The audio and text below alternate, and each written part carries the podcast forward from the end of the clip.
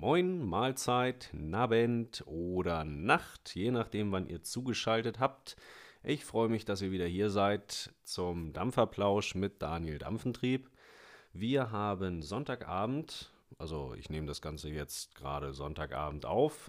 Ich weiß noch nicht, ob das der normale Turnus werden wird. Schauen wir mal, wie sich das entwickelt, je nach Zeit und Muße, was ich noch alles so aufnehme. Die letzte Folge war ja nur quasi so meine kleine Vorstellung, ähm, was euch erwartet, wer ich bin. Das werde ich heute nochmal ein bisschen vertiefen. Im zweiten Part, ich habe das Ganze so in zwei kleine Parts aufgeteilt heute. Wir wollen aber erstmal, beziehungsweise ich will erstmal über einen kleinen Beginners Guide sprechen. Also was ist das Dampfen? Wie ist das Ganze überhaupt entstanden? Was für verschiedene Arten gibt es? Nicht zu sehr in die Tiefe, das werde ich in späteren Folgen nochmal machen. Äh, auf einzelne Themenbereiche noch intensiver eingehen. Aber falls unter euch Beginner sind, also Anfänger, die jetzt gerade wirklich erst an dem Scheideweg von der normalen Zigarette auf die E-Zigarette stehen, dass wir alle auf einem ähnlichen Level sind, dass Begrifflichkeiten vielleicht ein bisschen geläufiger sind und dass euch die Möglichkeiten mal so ein bisschen erzählt werden. Ich hoffe vor allen Dingen, dass man mich einigermaßen verstehen kann. Ähm, ich habe mir eine kleine Erkältung eingesackt, nichts Wildes, aber verzeiht mir, wenn meine Stimme dadurch etwas anders klingt als sonst. Das wird sich, denke ich mal, mit der nächsten Folge schon wieder gelegt haben. Vielleicht fällt es ja auch gar nicht auf, bis ich es jetzt gesagt habe. Dann wisst ihr es jetzt. Gut, also wollen wir erstmal beginnen. Wir reißen dazu jetzt einmal ganz kurz so ein kleines geschichtliches Ding an, ähm, damit ihr auch mal wisst, wo kommt das mit der E-Zigarette überhaupt her? Wann hat sich das Ganze so, so richtig durchgesetzt? Wann fing das Ganze an? Und womit fing das Ganze auch an? Also das erste Patent für so eine E-Zigarette in seiner Urform ähm, gab es schon neunzehnhundertdreiundsechzig. Das war der Herr Gilbert aus Amerika. Der hatte ein Patent angemeldet äh, zu einer elektrischen Zigarette, sah auch wirklich noch aus wie eine Zigarette. Ähm, das Ding wurde allerdings nie gebaut, also nie umgesetzt. Das hat nie die Produktion erreicht, wurde wieder verworfen und ist dann auch ganz, ganz lange in der Schublade verschwunden. Man muss dazu wissen, in den sechzigern war das Rauchen der normalen Tabakzigarette noch gesellschaftsfähiger. Also da war das aktiv in der Werbung, da haben teilweise Ärzte damit geworben, wie gesund und wie gut doch das Rauchen ist. Ähm, man hat das Ausmaß der Schädigungen damals halt einfach noch nicht so erkannt. Ähm, heute wissen wir natürlich viel eher, wie schädlich das Ganze ist, Gott sei es gedankt, und haben auch viel eher die Alternativen. Das Ganze hat dann auch zweitausenddrei der Chinese Hon Lik erkannt. Ähm, in seinem Familienkreis gab es Lungenkrebsfälle, ähm, weswegen er sich dann überlegt hat, nee, da muss es was anderes geben, da muss es was Gesünderes geben.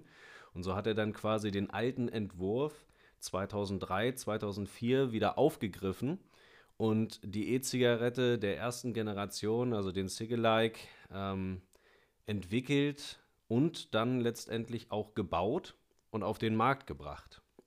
Das Ganze erstmal natürlich nur in China, ähm, hat sich auch anfangs nicht wirklich so durchgesetzt.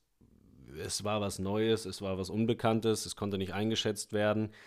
Ich gehe auch mal davon aus, das ist natürlich kein Erfahrungsbericht aus erster Hand, dass die ersten Geräte und auch Liquids noch nicht dem High-Peak, High-End-Stand entsprachen, den wir heute natürlich haben. Also es gibt mittlerweile ja auf dem Markt fast nichts mehr, was man nicht irgendwem irgendwie empfehlen kann oder was irgendwie noch seine Abnehmer findet. Aber zu damaligen Verhältnissen oder bei damaligen Verhältnissen sah das natürlich noch ein bisschen anders aus.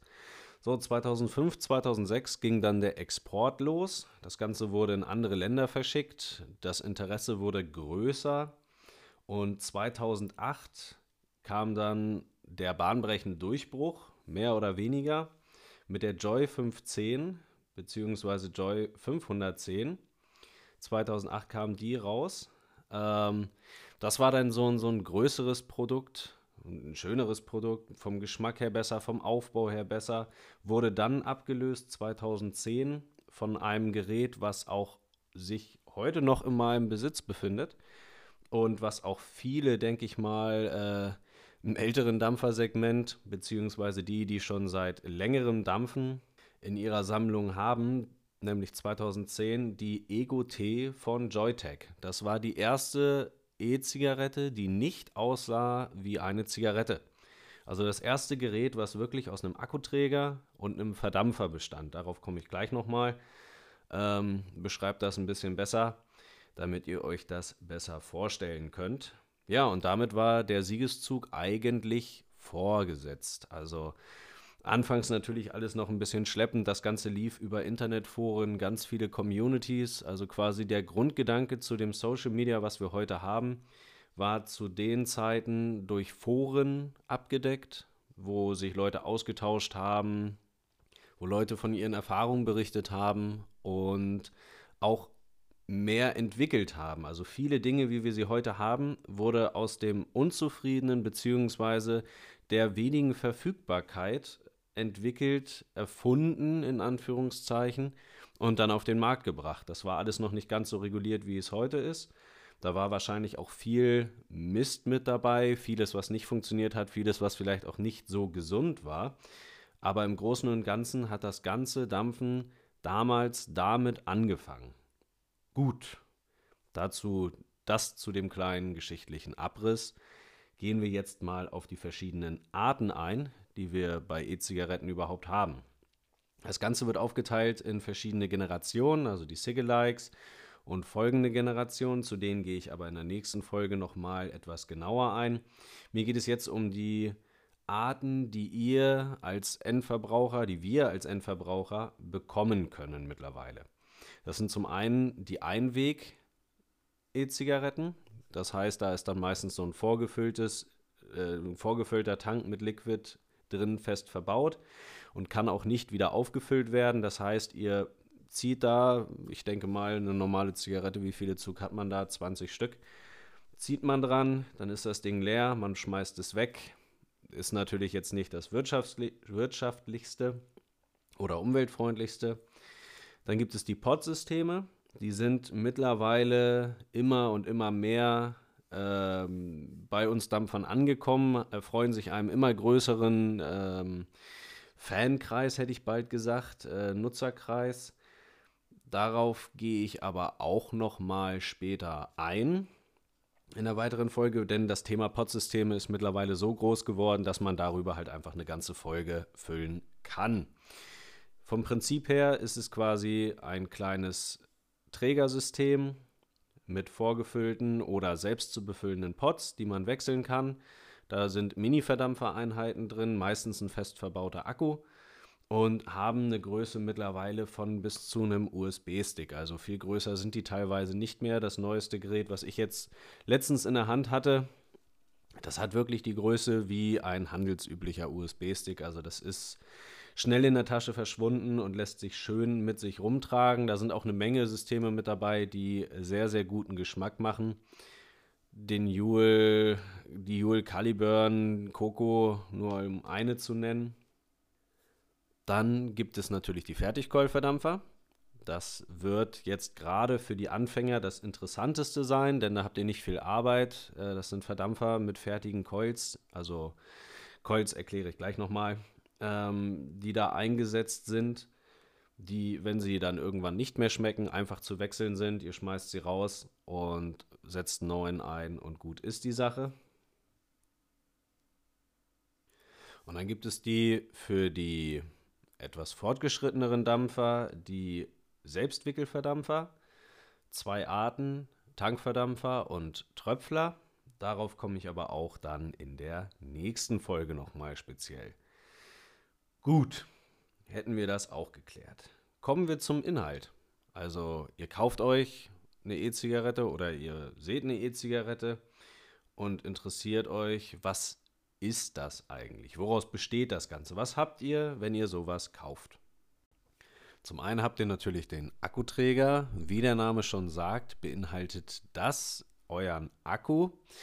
Akkuträger gibt es in den verschiedensten Farben, Formen, Größen, von bis preislich ist da wirklich alles dabei und der Fantasie keine Grenzen gesetzt. Vom Grundprinzip her aber auch wirklich eigentlich nur das, was euren Verdampfer mit Strom versorgt. Denn das Dampfen mit der E-Zigarette, wie der Name eigentlich schon verrät, funktioniert mit Strom.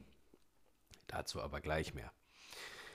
Die Akkuträger haben entweder einen fest verbauten Akku, dass ihr den Akku dann direkt in eurem Gerät laden könnt, oder ihr könnt Akkus einsetzen. Von einem Akku bis drei, vier Akkus hat man schon vieles gesehen. Es gibt auch Bastler, die haben Geräte mit sechzehn Akkus, ob man das haben muss oder nicht. Das sei dahingestellt. Ähm, vom Prinzip her gibt es verschiedene Akkutypen. Ihr setzt da natürlich nicht äh, handelsübliche Doppel A Batterien rein.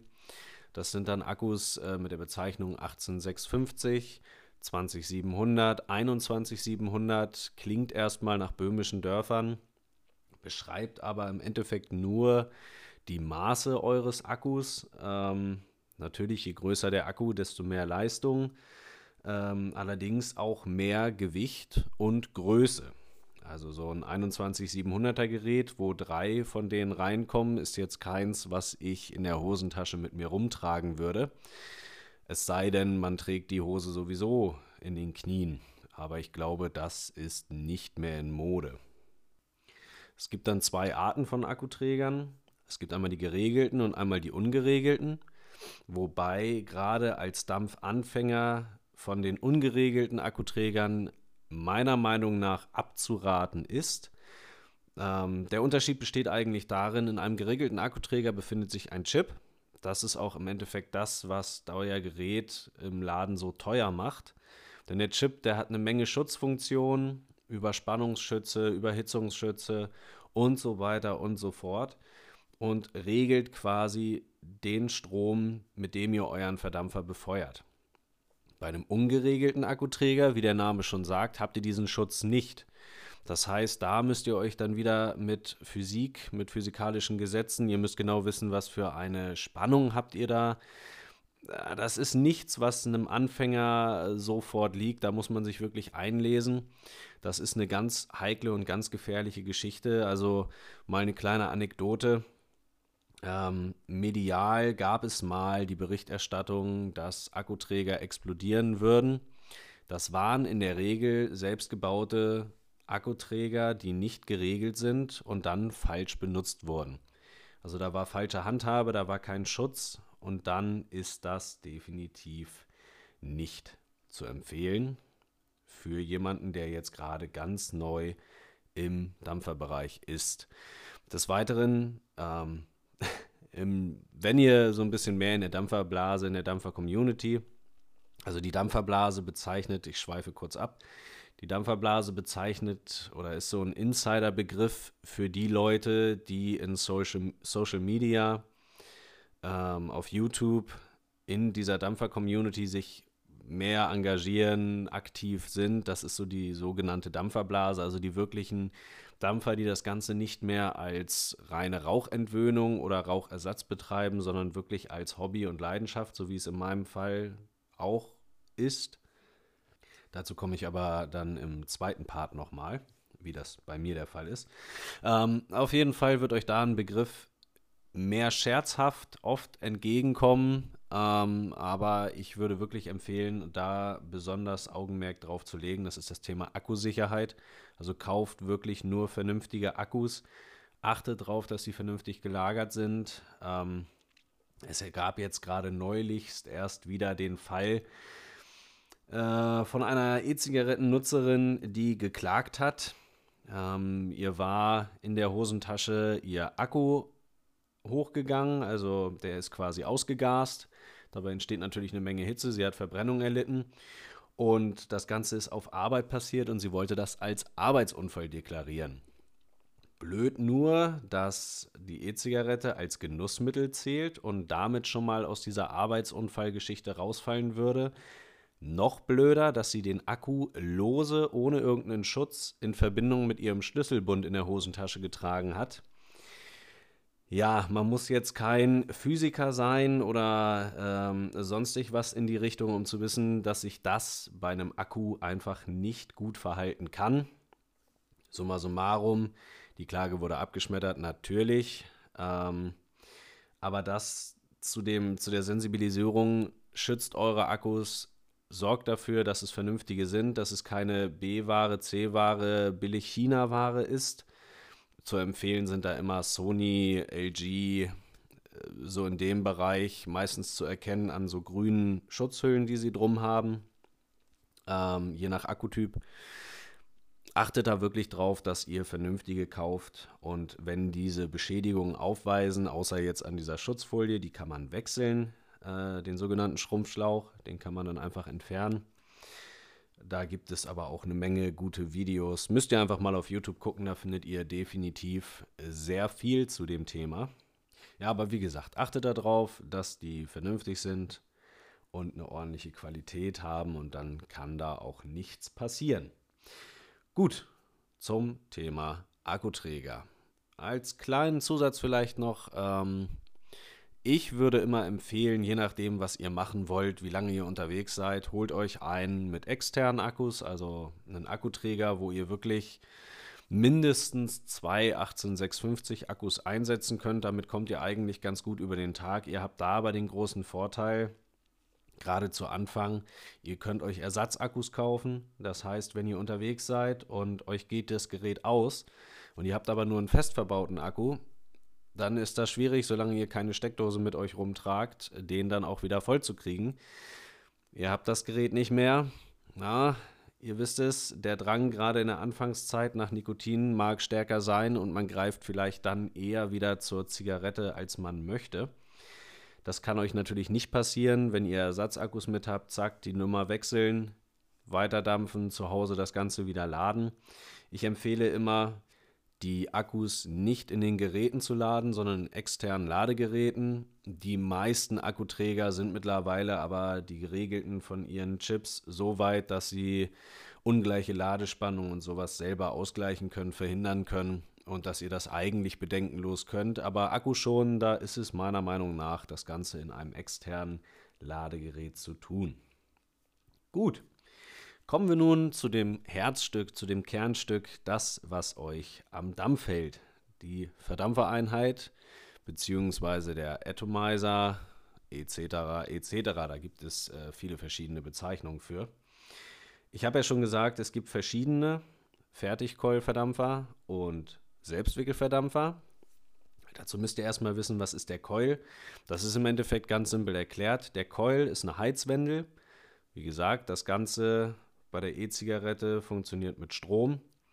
Es wird nichts verbrannt, es wird verdampft. Deswegen sprechen wir Dampfer ja auch vom Dampfen.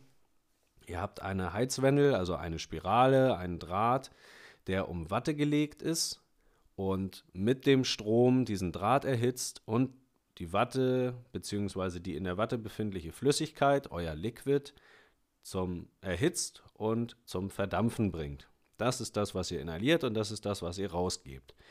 Also Dampf, kein Rauch, denn es finden keine Verbrennungsprozesse statt. Es sei denn, ihr habt das Liquid vergessen und euch kokelt die Watte an. Aber das merkt ihr, keine Sorge, das ist ein sogenannter Dry Hit, also ein trockener Zug. Den schmeckt man, den möchte man nicht schmecken. Äh, ich habe ihn selbst des Öfteren geschmeckt und glaubt mir, das wollt ihr nicht. Die Coils gibt es in allen möglichen Farben, Formen, hätte ich bald wieder gesagt, in allen möglichen Variationen. Das gängigste ist der Runddraht, ne, der einfach so ein bisschen rumgewickelt wird. Zack, fertig, bringt Leistung. Gerade in den Fertigcoils ist das meistens der Fall. Es gibt mittlerweile aber auch viele Fertigcoil-Verdampfer auf dem Markt, die arbeiten mit Mesh. Mesh bringt meiner Meinung nach einen sehr guten Geschmack, ähm, ist so eine Art Riffelblech. Ganz simpel, ganz easy. Gerade im Fertigkeul-Bereich ist das ein ziemlicher Durchbruch gewesen und hat dafür gesorgt, dass es eigentlich so gut wie keine schlecht schmeckenden Fertigkeul-Verdampfer mehr gibt. Gut, dann gibt es die Selbstwickelverdampfer. Ähm, das ist im Endeffekt dasselbe Prinzip wie auch bei einem Fertigcoil, mit dem großen Unterschied, dass ihr das Ganze selbst baut. Das heißt, ihr könnt die Drähte selber bauen, ihr könnt aber auch fertig gewickelte Coils kaufen in ganz verschiedenen Variationen. Also da gibt es dann fünf, sechs, sieben, acht verknotete Drähte, die ihr euch da reinsetzen könnt. Ihr zieht die Watte selber. Das Ganze bringt meiner Meinung nach einen besseren Geschmack als ein Fertigcoil-Verdampfer, ist aber natürlich für einen Anfänger gerade nicht unbedingt das Nonplusultra, denn als Anfänger möchte man eigentlich eins erstmal, und zwar von der Zigarette wegkommen und nicht anfangen, ähm, groß noch zu basteln, also sich hinzusetzen und das ganze Ding erstmal fertig zu bauen, ähm, das alles vernünftig einzustellen, hinzurichten. Da gibt es eine Menge Sachen zu beachten, auf die ich aber nochmal eingehe, wenn ich eine Folge über die Selbstwickelverdampfer mache. Da möchte ich euch jetzt noch gar nicht so mit langweilen. Ihr habt jetzt also den Verdampfer, nehmen wir mal einen Fertigcoil, und schraubt den auf euren Akkuträger, und eine entscheidende Sache fehlt natürlich noch, und zwar euer Liquid. Und Liquid ist so eine Sache, da gibt es wirklich mittlerweile alles. Woraus besteht das Liquid aber erstmal? Das Liquid besteht im Hauptsächlichen erstmal aus Propylenglykol und pflanzlichem Glycerin, also Vegetable Glycerin, V G und P G. Das Ganze in Kombination sorgt zum einen für den Geschmack im Liquid und zum anderen für die Dampfentwicklung. Also das Propylenglykol ist zuständig für euren Geschmack. Und das pflanzliche Glycerin, also das V G, bringt euren Dampf. V G ist zum Beispiel auch in Disco-Nebelwerfern mit drin. Also begegnet einem quasi auf jeder Party. Das Ganze wird dann versetzt mit Aroma, beziehungsweise dem Ganzen wird Aroma zugesetzt. Und beim Aroma, ja, da gibt es wirklich alles. Von ganz klassischen Dingen wie Frucht, Erdbeere, Melone, Ananas, hast du nicht gesehen, bis zu den wildesten Kreationen. Also ich habe auf Messen schon Leberwurst gedampft oder Ziegenkäse. Das kann man machen und es schmeckt auch teilweise authentisch, aber ob man das jetzt wirklich muss und möchte, ist die andere Frage. Dem Ganzen könnt ihr dann noch einen ganz entscheidenden Stoff hinzufügen, der euch nämlich an der Zigarette hält, und zwar das Nikotin. Das könnt ihr als großen Vorteil zu einer normalen Zigarette selber dosieren. Dank der T P D zwei, was das ist, erkläre ich auch nochmal, das ist eine Tabakrichtlinie, dürfen seit zweitausendsiebzehn, ich meine es war zweitausendsiebzehn, ich gucke das Ganze lieber nochmal nach, Ähm, dürfen seitdem auf jeden Fall keine Gebinde mehr mit Nikotin verkauft werden.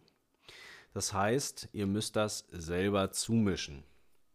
Das ist nicht weiter schwierig und gibt euch den Vorteil, dass ihr das selber entscheiden könnt, in welcher Stärke ihr das haben wollt. Für den Anfang befindet man sich meistens so in Stärken von achtzehn Milligramm, zwölf Milligramm, geht dann immer weiter runter. Ich selber zum Beispiel bin jetzt bei drei Milligramm angekommen, dampfe das ganz gerne. Habe aber auch gerade, wenn ich Liquids teste, dann auch mal null Milligramm, weil es mir da dann wirklich auf den Geschmack ankommt. Denn Nikotin, müsst ihr wissen, in höheren Dosen verändert den Geschmack schon ein bisschen, sorgt aber für euren für euren Kitzel im Hals, hätte ich jetzt bald gesagt, für den sogenannten Throat Hit. Also das, was ihr bei der Zigarette beim Inhalieren hinten im Rachen, im Hals spürt. Für die Pod-Systeme gibt es dann auch noch das sogenannte Nikotinsalz. Das ist noch eine spezielle Art von nikotinhaltigen Liquids, meistens in einer relativ hohen Dosis, zwanzig Milligramm, aber angenehmer für den Hals, ähm, soll weicher runtergehen. Ob das jetzt wirklich so ist, muss jeder für sich selber entscheiden. Ich merke persönlich da keinen Unterschied, aber das ist ja auch nicht weiter schlimm. Für den Anfänger stellen sich dann noch zwei ganz wesentliche Fragen, die relativ simpel zu beantworten sind. Eigentlich, Trotzdem muss das jeder für sich selbst tun. Also ihr werdet, wenn ihr in so einen Dampferladen geht, relativ schnell die Frage hören, möchtest du D L oder M T L dampfen? Das klingt erstmal wie, was will der von mir?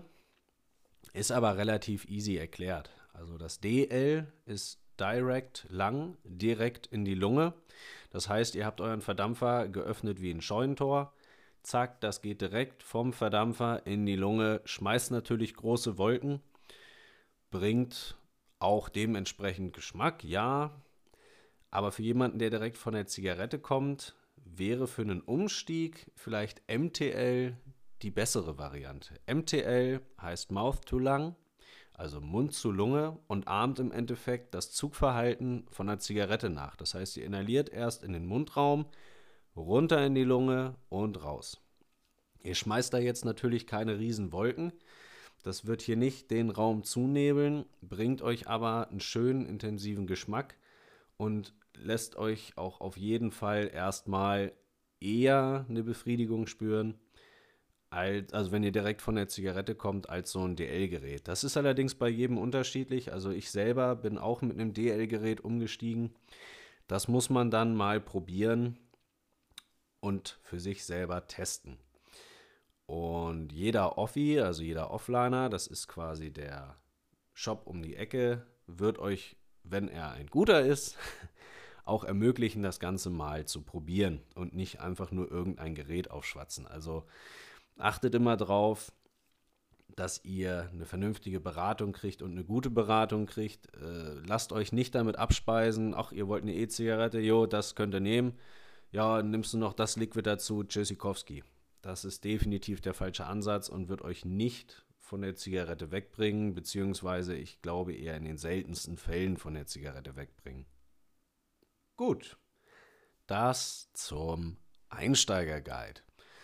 Wenn da noch Fragen sein sollten, ähm, ist das immer ein bisschen schwierig für jemanden, der so wie ich jetzt gerade nur ins Mikrofon quatscht. Es gibt aber natürlich die Möglichkeit, wenn sich Einsteiger hier jetzt her verirrt haben sollten und noch Fragen haben, ne, ihr könnt mir gerne schreiben, ähm, einmal bei Instagram natürlich, ne, bei Daniel Dampfentrieb einfach direkt anschreiben.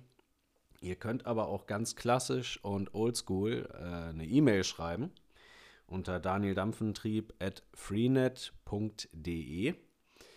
Äh, ganz simpel, lese ich, antworte ich, kriegen wir alles hin. Gut, kommen wir zum zweiten Thema, und zwar mir selbst. Ich habe das Ganze in der Vorstellung schon mal so ein bisschen angeschnitten, ähm, möchte aber natürlich auch noch mal ein bisschen näher und ein bisschen detaillierter auf meinen eigenen Dampferwerdegang eingehen. Also, es begab sich zu der Zeit, nein, Quatsch, natürlich nicht. Damit ihr so eine ungefähre Vorstellung habt, wie das bei mir alterstechnisch ist. Also ich bin quasi fast dreißig, ähm, rauche oder habe geraucht seit meinem fünfzehnten Lebensjahr. Angefangen habe ich damals mit Tee in Druckerpapier. Es klingt blöd, aber wir wollten auch so cool sein. Ihr könnt euch vorstellen, dass das alles andere als cool ist und für den Körper, der relativ schnell mit Abwehrreaktionen ist, auch nicht ganz so gut ausging. Es hatte sich also dann erstmal auch wieder erledigt, bis zu dem Zeitpunkt, an dem ich angefangen habe zu arbeiten. Das muss mit Ende fünfzehn, Anfang sechzehn gewesen sein. Die meisten in meiner Klasse haben noch geraucht, beziehungsweise haben schon geraucht, so, Wortsalat, haben schon geraucht. Und das war natürlich cool, ne? Die haben sich in den Pausen, haben die sich hinter der Schule versteckt und haben heimlich schnell eine geraucht, haben sich mit Deodorant voll gedieselt in der Hoffnung, dass es keiner riecht, was natürlich völliger Blödsinn war. Jeder hat's gerochen, roch dann halt nach Aschenbecher mit Deo. Ähm, aber nichtsdestotrotz war das die größte Gruppe in der Pause und man wollte dazugehören. Also hat man sich dazugestellt, hat seine erste Zigarette angeboten gekriegt. Die habe ich noch gepafft, also quasi so getan, als würde ich rauchen. Ähm, das Ganze rein und gleich wieder raus. Hat auch nicht geschmeckt, aber man gehörte halt irgendwie dazu, ne? Also das war so dieses äh, zu der Gruppe mit dazugehören, mit integriert sein, auch einer von denen in Anführungszeichen coolen sein. Ja, wie gesagt, auf der Arbeit ging das dann so richtig los. Im Schülerpraktikum erstmal. Als Dachdecker war das. Mein Altgeselle hat da auch geraucht wie ein Schlot. Also der konnte selbst beim Fahren noch eine Zigarette drehen. Da war ich hoch beeindruckt von. Habe mir dann selbst das Drehen beigebracht auf dem Dach äh, unter erschwerten Bedingungen bei Wind und Wetter und Regen. Und damit hat das Ganze so seinen Lauf genommen, quasi der Abstieg begonnen. Nach der Schule bin ich in diesem Betrieb geblieben, ähm, habe dann wirklich mein Rauchverhalten den Pausen angepasst. Also je mehr man geraucht hat, desto mehr Pause konnte man machen. Dementsprechend hat das Ganze Überhand genommen. Ähm, hat sich dann auch so durchgezogen, bis zweitausendzwölf ich dann der Marine beigetreten bin, beziehungsweise mich verpflichtet habe als Freiwilliger. Und gerade in der Grundausbildung kam dann ein ziemlich großes Problem für mich und meine Kameraden auf, und zwar keine Zigarettenpausen mehr. Das war so diese Umstiegszeit, der Ton war noch relativ rau, das Programm noch relativ straff, und da war Rauchen halt einfach nicht vorgesehen. Also das hatte kein, kein, keine Bedeutung für unsere Ausbilder, weil die konnten ja rauchen, ähm, die waren damit safe, aber wir mussten unser Programm erfüllen und da waren Raucherpausen halt einfach nicht vorgesehen. Was macht man also als Süchtiger, wenn man trotzdem sein Nikotin haben will? Sich an der Tankstelle die erste Cigalei kaufen. Ähm, wir sind mit Kameraden hin, haben das gesehen, haben uns da von dem Tankstellenbesitzer so eine Kurzeinweisung abgeholt, der uns das natürlich als das High-End-Gerät überhaupt verkauft hat. Wahrscheinlich haben wir auch deutlich zu viel bezahlt. Ich weiß gar nicht mehr, wie teuer das ganze Gerät damals war. Auf jeden Fall haben wir die Möglichkeit gesehen, unser Nikotin dann trotzdem irgendwie zu kriegen, und zwar ganz stumpf in unseren Toilettenpausen, weil die mussten sie uns ja geben. Das heißt, wir haben uns auf Toilette hingesetzt und haben dann quasi kleine Wölkchen geschmissen. Es hat grausam geschmeckt. Ähm, wenn ich auf die Selbstwickelverdampfer eingehe, komme ich nochmal auf Siffen und auf Kokeln. Und die Geräte konnten beides, die damaligen Cigalikes.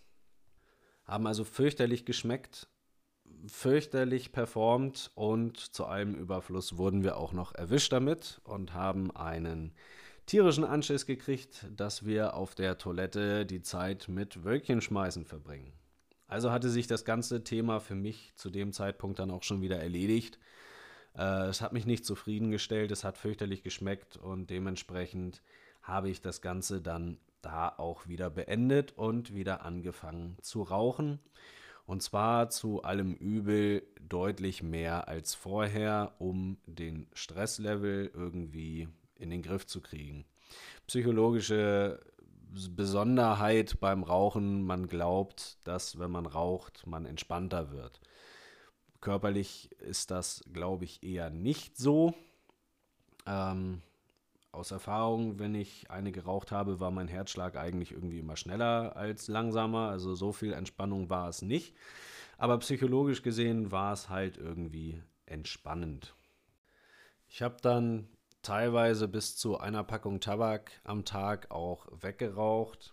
Ähm, ich habe schon immer lieber eher gedreht, als, also die Zigaretten selber gedreht, als fertige gekauft, weil ich das Gefühl hatte, es wäre günstiger. Gut, wenn man jetzt eine Packung Tabak am Tag weghaut, kann man sich vorstellen, dass das nicht unbedingt günstiger und auch nicht unbedingt gesünder ist. Das Ganze ging dann wirklich auch noch vier Jahre so weiter, bis zu einem einschneidenden Erlebnis oder einer einschneidenden Begebenheit zweitausendsechzehn dann. Das ist auch quasi so der Beginn der Dampferkarriere in Anführungszeichen. Da habe ich dann abends mich wie gewohnt halt durch YouTube durchgeklickt, einfach so ein bisschen ein paar Videos, und bin dann durch Zufall auf einen Kanal gestoßen, ähm, der hieß Dampflein.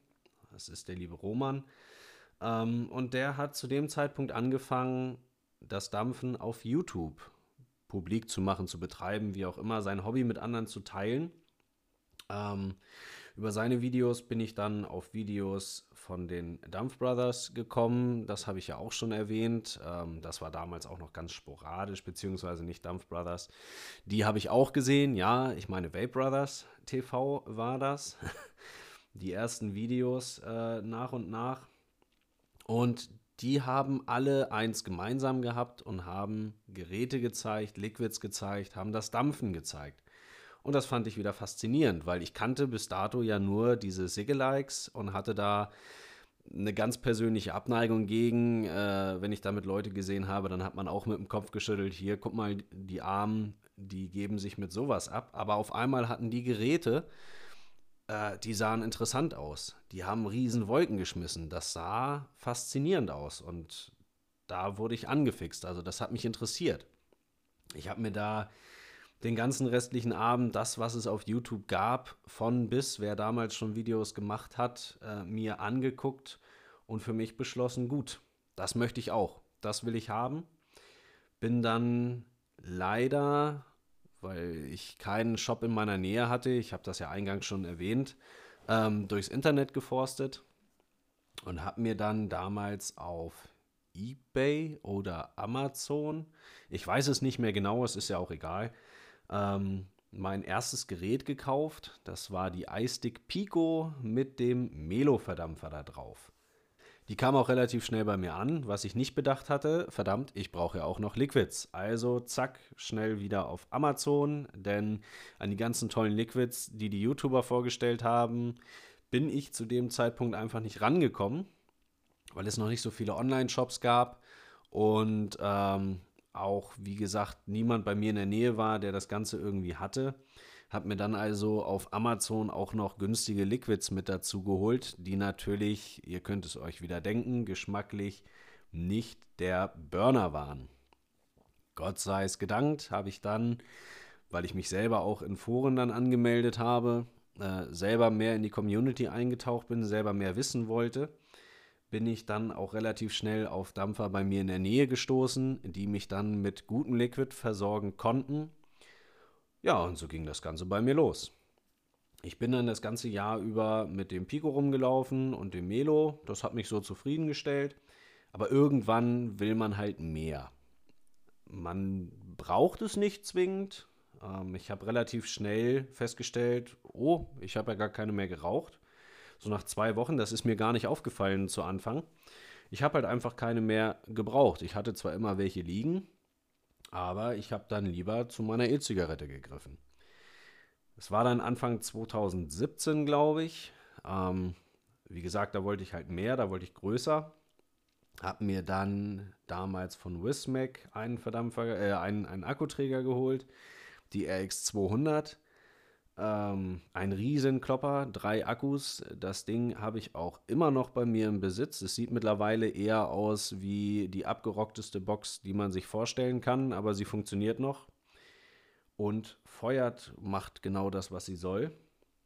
Dann zusammen mit dem Crown drei, der zu seiner Zeit wirklich bahnbrechend war, weil er geschmacklich alles in den Schatten gestellt hat, was es so auf dem Markt gab. Also der Crown drei war das Nonplusultra-Gerät zu der Zeit im Fertigkeul-Bereich, als es rauskam. Bin da auch ganz, ganz lange bei geblieben, bis dann Anfang zweitausendachtzehn, Ende zweitausendsiebzehn bei mir ein Zwerchfellbruch festgestellt wurde.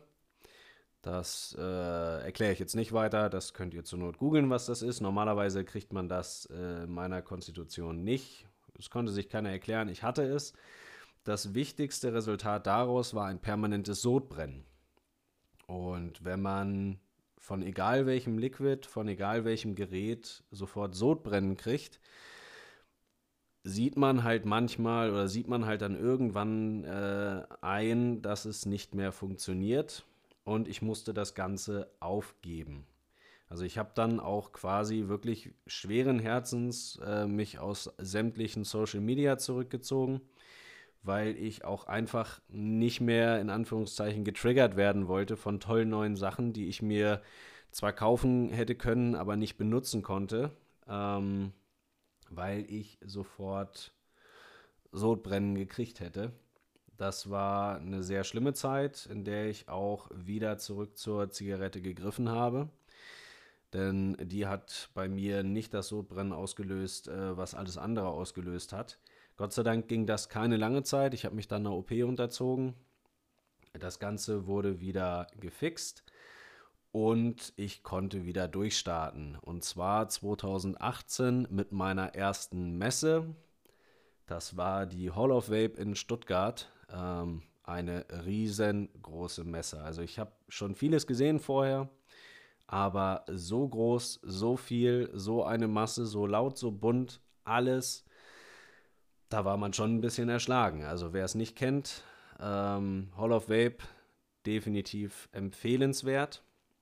Nehmt euch ein bisschen Spielgeld mit, denn wenn man das Ganze, so wie ich mittlerweile als Hobby, als Leidenschaft betreibt, äh, gibt es den Haben-will-Virus.